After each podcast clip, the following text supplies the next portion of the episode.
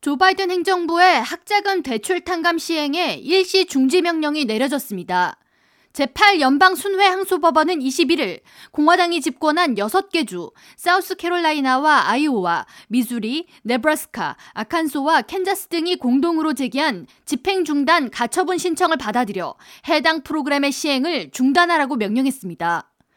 앞서 해당 주들이 제기한 학자금 대출 탕감 일시 중단 요구 소송에 대해 20일 연방 법원과 대법원이 모두 해당 소송을 기각하면서 학자금 대출 탕감은 23일부터 시행 예정이었으나 해당 주들은 즉시 항소했고 기각된 지 하루 만에 제8연방 순회 항소법원은 다음 판결까지 학자금 대출 탕감의 시행을 중단하라고 명령했습니다.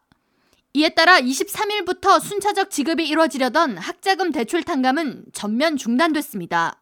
바이든 정부는 지난 17일부터 연방 학자금 융자 탕감 신청을 받기 시작했으며 23일까지 2,200만 건이 넘는 신청자가 학자금 대출 탕감 신청을 완료했습니다.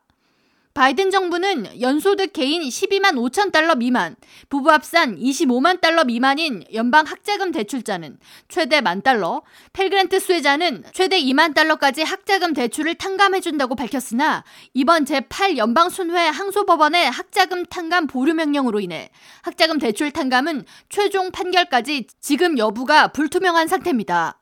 이로 인해 오는 11월 8일 중간선거에서 다수의 표심을 얻으려던 바이든 정부의 계획에도 차질이 빚어질 전망입니다.